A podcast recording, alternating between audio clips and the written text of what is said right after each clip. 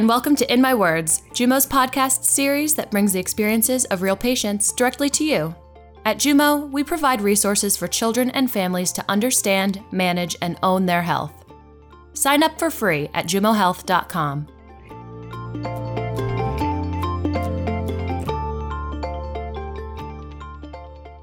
So, hi everyone. Thanks for tuning in today.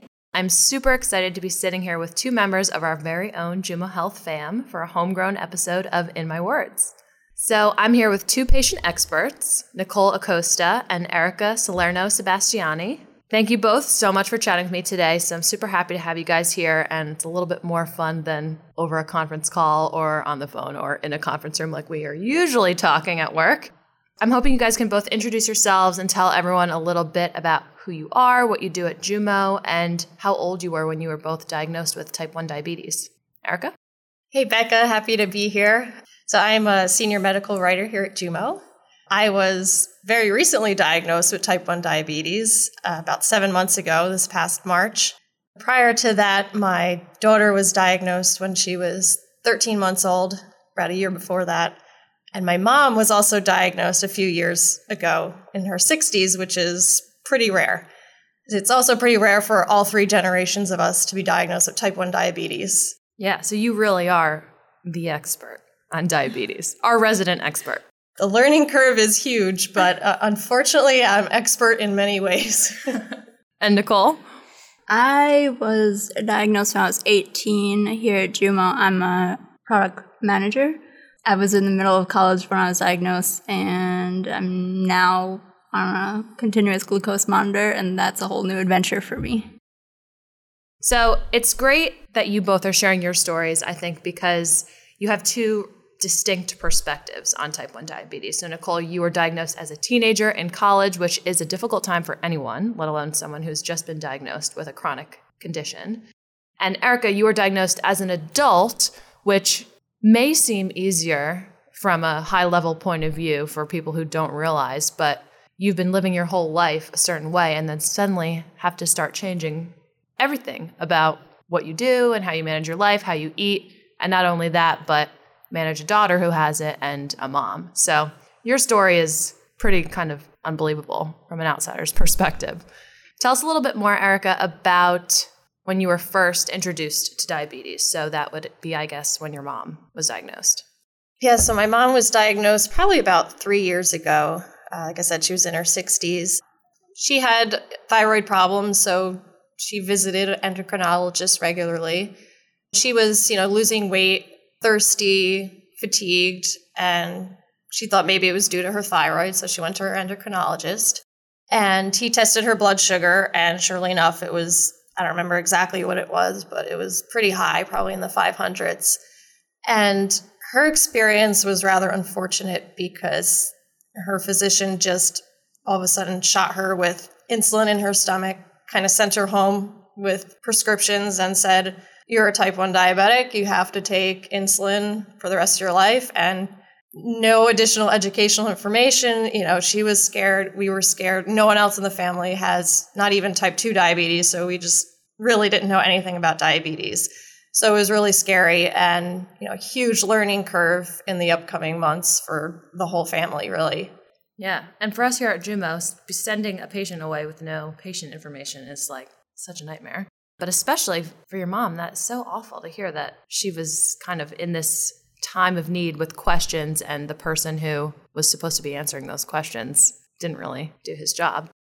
So at that point, had your mom had any other kind of health issues at all that she had dealt with in the past, or was this the first real kind of experience having to deal with a medical condition? Yeah, I mean, she's had heart conditions um, her whole life, and autoimmunity does run in the family, usually thyroid issues, but this was the first, you know, very real chronic illness where it just changes your whole perspective on life. And, you know, being in her 60s, she's been living her life one way. And now all of a sudden, you know, it's just total 180. Yeah. And then how long after that was Emily diagnosed, your daughter? So my mom was diagnosed before Emily was born. And Emily was 13 months, so it was probably about a year and a half or so since my mom was diagnosed. But even though we had that knowledge, didn't expect it, you know, from a child so young, It is more common in children, but not in a 13 month old. So when her symptoms came about, we didn't recognize it as diabetes until we went to the emergency room. So, what were those symptoms that came about when she was a baby? She, um, it looked like she had lost a couple pounds. I didn't really notice it as much as my husband. But then when we really started noticing it, she was um, urinating a lot. And then for a few days, she was throwing up. First, we thought, oh, it was a stomach bug. Took her to the pediatrician. You know, he was like, yeah, it's probably some virus. And then later that evening, she was having trouble breathing. You can see in her rib cage, she was like sucking in, really trying to get her air. So by, you know, six o'clock in the morning, I told my husband, I says, you know, this is crazy. The physicians are kind of telling us not to worry about it, but my child can't breathe.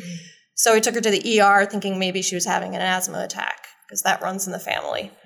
You know, they tested her glucose and they came back and they said, Your daughter has type 1 diabetes. and, uh, you know, I just like, I was in total shock. I just fell to the floor. It was really hard to take in when someone tells you that your child has a chronic illness and their life will never be the same. Just for a point of reference, what is a normal blood glucose reading? It's probably around 80, and hers was close to 600.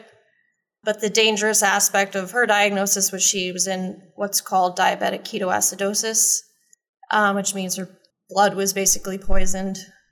Her body was trying to break down her muscle and fat for energy because her cells, you know, weren't able to convert the glucose into energy.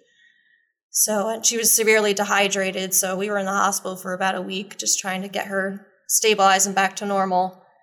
And, you know, we got a ton of information thrown at us, even though my mom had had di- diabetes and I had an idea taking care of a child, you know, now 24 7 with diabetes was just a whole new learning curve for us, a lot of math and calculations and optimizing insulin regimens. It, it still is because she's a toddler and it's going to be crazy for a long time. So, what was the immediate kind of next step after Emily was in the hospital for about a week, you said, and then you had to go home and start managing her diabetes? What was kind of the first order of business?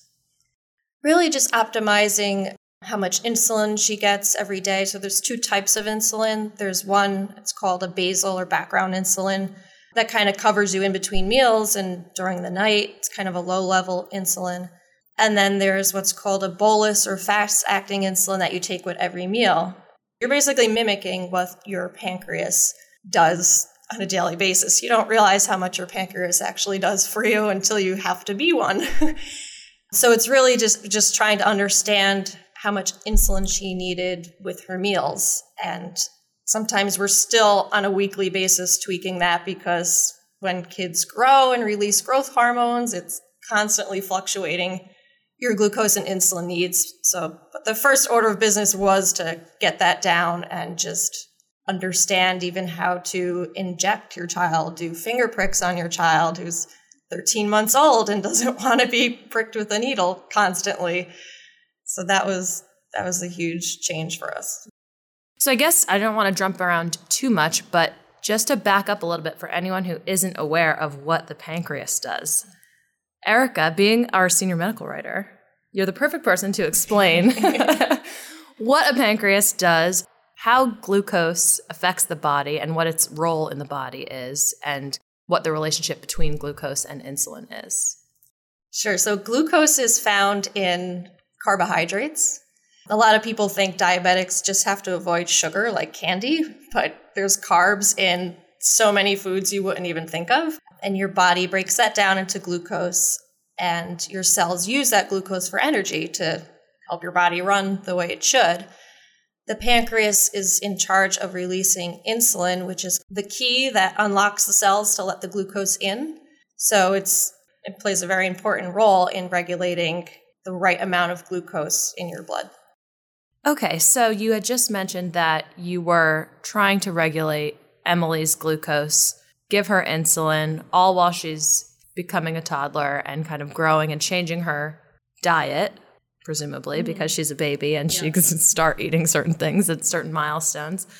So, what worked and what didn't work in terms of managing Emily's diabetes? Like, what would you say was a real success story and what was just what was not?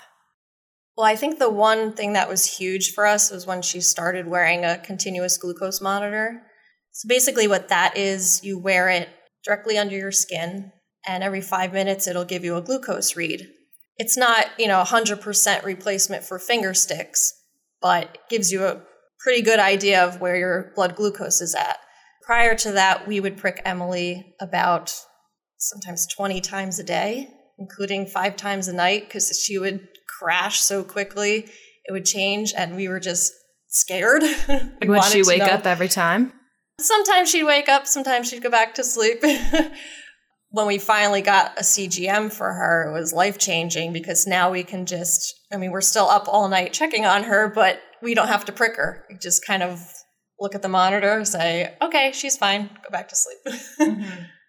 So, how has it been since Emily can't talk yet, right? Beyond a few, well, she can oh, speak. She talks. Oh, she talks now. Okay. well, now she's talking a lot now, but at 13 months when she was diagnosed, she was probably not talking that much and she couldn't really tell you how she felt. Yeah, so not being able to tell us how she feels, even now that she is talking, that's why we rely so much on her glucose readings, mm-hmm. you know, and she can get irritable, start crying a lot, or be cranky. And it could be due to her being two years old or because her sugar is crashing or, you know, going really high. So sometimes that'll give us a clue and we'll make sure we double check her. Okay, so now let's switch to you. So, when were you diagnosed in this timeline of events with type 1 diabetes? How old were you and how old was Emily? So, I was diagnosed about eight months after Emily. So, she was about a year and a half. I was diagnosed a week before my 35th birthday, which is a great present. And it's funny because even for myself, I didn't make the connection immediately. It started out that, you know, it was probably about a month before my diagnosis, I started noticing symptoms. My vision was blurry, but I wear glasses to see far. So I just figured, oh, I need glasses to watch TV now. I'm getting older. But then I caught a head cold and I started getting really thirsty. And, you know, I've just been really tired. And again, I didn't know if I was tired because I'm taking care of a diabetic toddler or because something else going on. But when I was getting the extreme thirst, which is one of the telltale signs, you know, I decided, oh, let me just prick myself with Emily's meter just to rule out diabetes because mm-hmm. don't want it to be that, but let me just do it. I pricked, my glucose was five something. 500 something. Yeah, 500 something. And I was at my parents' house and I just showed my meter to my mom and I was like, um, what should I do? so I just went to the ER. It's kind of like at that point I knew the drill. I mean, a part of me just like changed inside. You know, you're not going to be the same person. I just, you know, I knew what to do though, and I just went to the hospital, got my insulin, and there, here we are. and so, what would you say has been the biggest learning curve in yourself? So, you've had the experience of a mom who has diabetes and then directly being a caretaker for a baby with diabetes, but what about for you? I have to say it's easier to manage myself than for Emily. One reason is because as an adult, you tend to have more steady periods than a toddler. I understand how I'm feeling and I know how to react to that. The hardest part is making sure I take care of myself now because, you know, your child is always number one, but now I really have to make sure I take care of myself because I have to take care of her. And, you know, it's hard because you're not really getting a full night's sleep. Try to eat the way I should and make sure I don't get sick, but that's that's the biggest challenge now. So that must require a lot of support from everyone else in your family and yeah. people around you. So it seems like a 24 7 reality then. Not only being a mom, being is a 24 7 job, but being a mom to a baby with diabetes and also having to take care of yourself. So, how do you do that? How do you make sure that you make time to take care of yourself? Like you said, and like Nicole will say, diabetes is constant vigilance, constant glucose numbers. My husband helps out a lot at nights. We split the nights up. you know, I'll get three hours of sleep. He'll watch the baby and then we'll switch. You know, it's really just making sure I exercise and eat right and kind of getting the sleep when I can. Well, thank you so much for sharing that. I think your story will be a nice reprieve for a lot of moms who are out there dealing with the same thing. Maybe not managing themselves, but managing a baby with, with type 1 diabetes, and then those who are moms and dealing with type 1 diabetes themselves. So thank you. All right, so Nicole, a bit younger when you were diagnosed with diabetes, but also going through a challenging time of life, which presents you with a lot of change anyway, like going to college, being 18 years old, and leaving home for the first time. So tell us a little bit about that. What was that like? I thought I had the flu at first, and all my friends were telling me that I should drink a lot of juice. So I was drinking jugs and jugs of orange juice and feeling a lot worse. I went away to college uh, in Pennsylvania, about three hours away from home in New York City. But I went home for the weekend to see my doctor, who was still my pediatrician at the time, because I hadn't transitioned to any other doctor yet. And as soon as he saw me, he smelled my breath and it smelled like acetone, like nail polish remover. And that's what he sent me straight to the hospital to check my blood for diabetes. And I got diagnosed there. And so, did you go immediately back to school or did you stay home and kind of rest up? How long did it take for you to go mm. back? I was probably home for that weekend, so maybe I just stayed a couple days extra in the hospital. I had to be about in my 500s and I didn't really eat that whole first month because I thought food got me there. So I didn't know what to do. So you were diagnosed with a chronic condition and then had to immediately leave the comfort of your pediatrician and your parents, your yeah. family, and your home and go back to college 3 hours away and just start dealing with it. Yep. So what was that like? What was the what was the biggest hurdle in going back and changing how you had to live your life, especially when you're kind of faced with probably irregular menus and food schedules and sleep schedules and just schedules in general are crazy in college. What was that like? I had to keep a food log for everything because I didn't know how my insulin was going to affect me. I didn't know what I could and couldn't eat. And all I got when I was in the hospital was an orange to practice on to uh, stab with a insulin needle at the time. I wasn't on pens yet. So I kept stabbing that orange like like it was the thing killing me. And you mentioned that you thought that food got you there. What do you mean by that? I just thought it, it was my fault that everything I had been eating my whole life had brought me to that point. So you weren't really given educational materials that told you how type 1 diabetes works and, and what it meant and why your body was having this reaction. So when did you learn that? Did you have to go out and do your own research or did it come to be when you got different doctors and just continued managing throughout your life?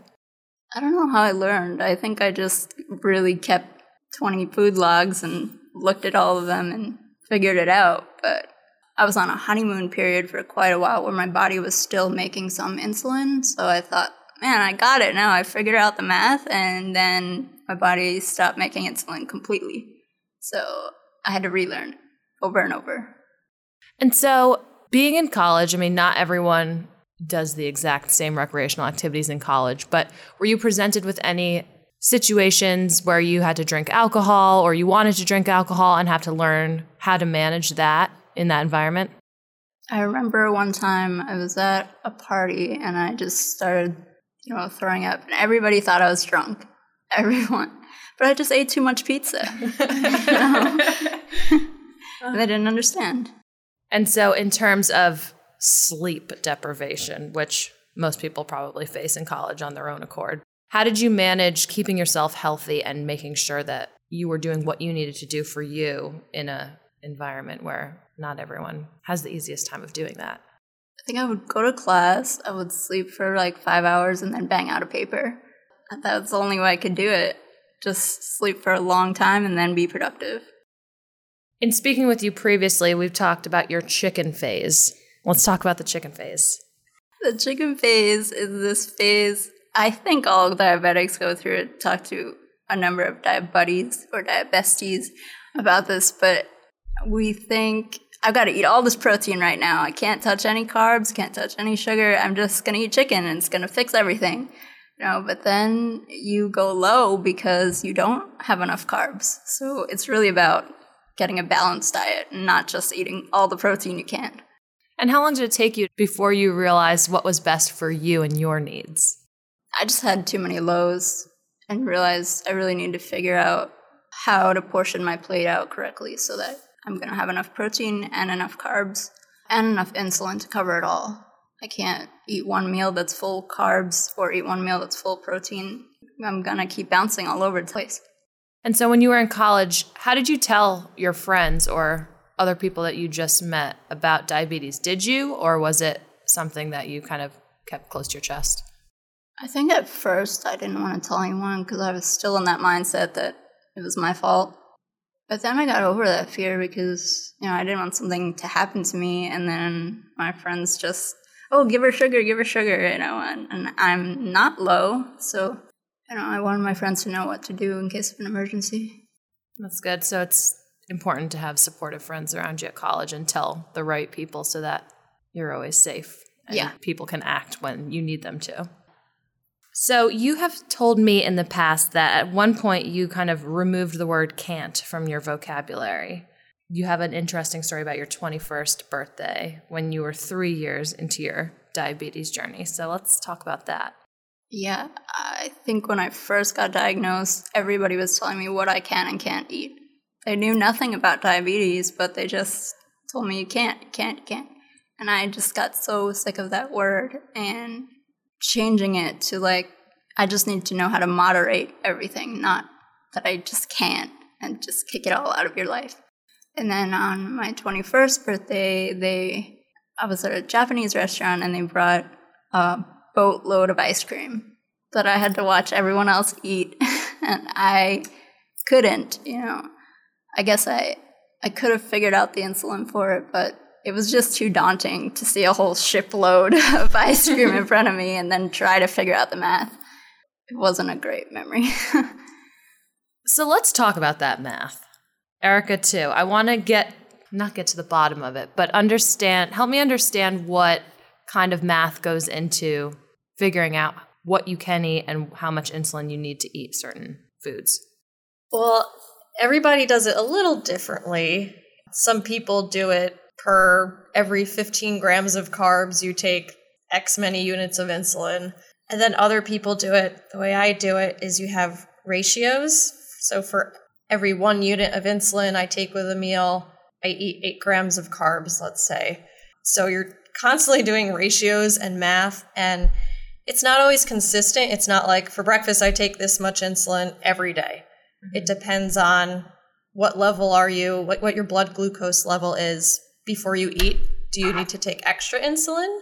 Do you need to take a little extra carbs if you're low?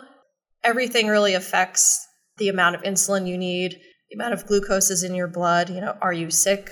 For women, a lot of times your menstrual cycle even affects your blood glucose. For children, growth hormone. So you really have to take a lot of factors for every meal into account. What types of carbs you're eating? You know, is it a pasta or, you know, are you eating a carrot or a banana? So not all carbs are created equal. No, not at all. I would say that I'll, I personally might need like 20 units of insulin for a whole bagel, but I might only need four or five for something else that's a carb. When you were both diagnosed, what was the most shocking thing to you that you learned was a carb or that had a lot of carbs in it? How much sauce is in everything? You know, you don't think about marinades and sauces that much until you see your sugar spike. So you analyze everything that has a sauce on it. Wow. Yeah, like Nicole said, you have to take into account every ingredient. I guess my biggest surprise were vegetables. You know, there's a lot of awareness about type 2 diabetes out there, and the fact that if you eat a lot of fruit and veggies, that's a healthy diet and you'll be fine. But as a type 1 diabetic, fruits have obviously a lot more carbs than veggies, but mm-hmm. even if you just want to eat a salad, you have to take insulin. There are no freebie snacks. No cheat days. No cheat days, but there is sugar freedom. Yeah. So what tell us Nicole about your mantra sugar freedom which reigns true throughout the office and there's a lot of sugar in the office, so it is a difficult environment to be in. But let's talk about sugar freedom and what it means. I mean, sugar freedom doesn't mean I like sugar free candy. I think most of them taste pretty gross. But it means allowing yourself be to be free enough to eat that sugar, uh, deny people who say that you can't, you know, and be able to moderate and uh, get that sugar freedom. So, what else has kind of gone into you guys having some sugar freedom besides your continuous glucose monitor or any other kind of management related tools? What has helped you guys manage your condition as you've gotten older and as you've progressed and continued on your journey with T1D? We're diabesties. I like that term because, you know, as much as we can explain this to anyone that doesn't have diabetes, it's it's good that we can text or call each other whenever we don't know what's going on with our blood sugars and we need some advice and support. I don't think I would be able to figure out this new adventure with the continuous glucose monitor because Dexcom doesn't have any videos about how to put it on your arm, even though it works for most people on their arm.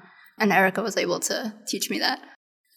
Yeah, like Nicole was saying, it's really important to have someone with type 1 diabetes who understands. I mean, your doctors will go by the textbook, you know, even for my daughter's sake. They know what's in the textbooks. They're very smart people, but when it comes down to it, they don't live it day to day. My mom helped a lot, even when Emily was first diagnosed with what works for her when her blood sugar drops low or high. And then now for myself, working with Nicole has been awesome. Just, I mean, even if we just need someone to listen to. If you're having a bad day, you're doing everything right and your numbers are still off. You know, it's just nice to have someone who actually understands what you're going through. And so, working at somewhere like Jumo, where we get to share those stories every day, must be even more impactful for you guys because you can actually see and live the importance of that that message. It's super empowering. I think that we can be able to teach kids how to live their lives with a chronic illness. Like I didn't have that those educational materials when I was in the hospital. I was totally lost. And I think the work that we do here is super important. I wish I had that when I was 18. And so, do you think there are any silver linings to having been diagnosed with type 1 diabetes? I guess for me, well, it's kind of twofold. When Emily was diagnosed, it kind of forced me to leave my current position where I did a lot of traveling and was working long hours. So not only did I find Jumo, which I'm a little partial, but it's an awesome company to work for, and I'm you know, really happy that I was forced to look for a new job. But it also gave me the opportunity to work from home a majority of the time and watch Emily grow up. And if I was traveling, working long hours, I would miss those milestones. So that is some good that came out of her diagnosis. And then just out of my diagnosis and even actually taking care of Emily, you realize how much strength you do have and what the human body is capable of doing. It's pretty amazing. I don't have any more to add to that. I mean, you summed it up perfectly. and so, thoughts for the future. Erica, it's your job basically to be researching and looking up medical advancements, medical terminology, the latest and greatest for all of the conditions that we work on here at Jumo. But I'm sure you must be looking for type 1 diabetes information on the reg daily. So, what excites you about what's going on in the medical field and the advancements that have been made just fairly recently? It seems like there have been a lot. Yeah, I mean, I'm pretty hopeful, at least in Emily's lifetime, there will be some kind of cure. There's something out there called an artificial pancreas, you know, which ties things like a continuous glucose monitor with an insulin pump, you know, and it'll kind of work as a pancreas for you, sensing what your blood glucose is, seeing how much insulin you need. And then there's so many other cellular therapies out there being investigated, you know, how to actually transplant cells into your skin that produce insulin, you know, different kinds of insulins are coming to market, more fast acting, smarter insulins. So Type 1 diabetes, even though it is very daunting, it's also very manageable if you're committed to managing it. And there's constantly new tools coming out to help us do that. I love that artificial pancreas that you mentioned. I was looking up the hashtag OpenAPS, and it's these programmers who put something on GitHub that connects with your insulin pump and your uh, glucose monitor, your continuous glucose monitor, and it acts as an artificial pancreas. And there are insulin pens now that will measure how much you actually just used and so you can better see its impact wow. on you and there are times when i've forgotten actually did i inject myself or did i not you know so it's great that that pens can do that to end this episode we're going to do something super awesome and exciting and amazing. For those that don't know or haven't heard Nicole, she is a spoken word poet and has written a few poems specifically about diabetes, but also just about her life in general. And so, will you share one with us, Nicole? Yeah, sure. So, this one I wrote for Brea. She's a spoken word poet, also went by the name of Blackberry Molasses. I had a chance to meet her on a couple of occasions, just speaking about diabetes, trying to be diabetes, and that sort of thing. But she passed away when she was 29 from complications when I was turning 29 and like, oh crap, like what do I do? I I have to be complications myself. So this one's for her. They say Brea Knight was the Angelou of Newark. No, Brea was Brea. She knew how to do work. As a breathing poet, she taught me how to breathe too. I'm a type 1 diabetic writing on the ones and twos. Brea, you wrote for us, and now I write for you. Blackberry molasses, I was shocked at your passing because you were so gone at the age of 29. You lived a bittersweet life. I will speak on diabetes so that it will never beat me. You might be gone, but I hope you found your sugar freedom. We will walk and we will run. We will write and raise funds till type 1 is gone. We will walk and we will run and we will write and raise funds till type 1 is gone.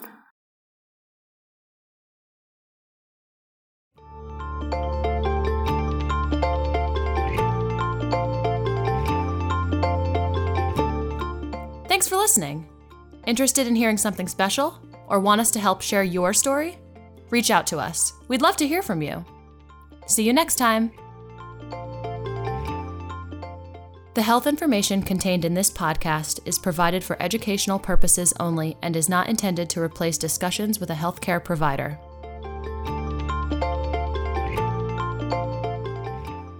In My Words is produced in New York City and distributed worldwide.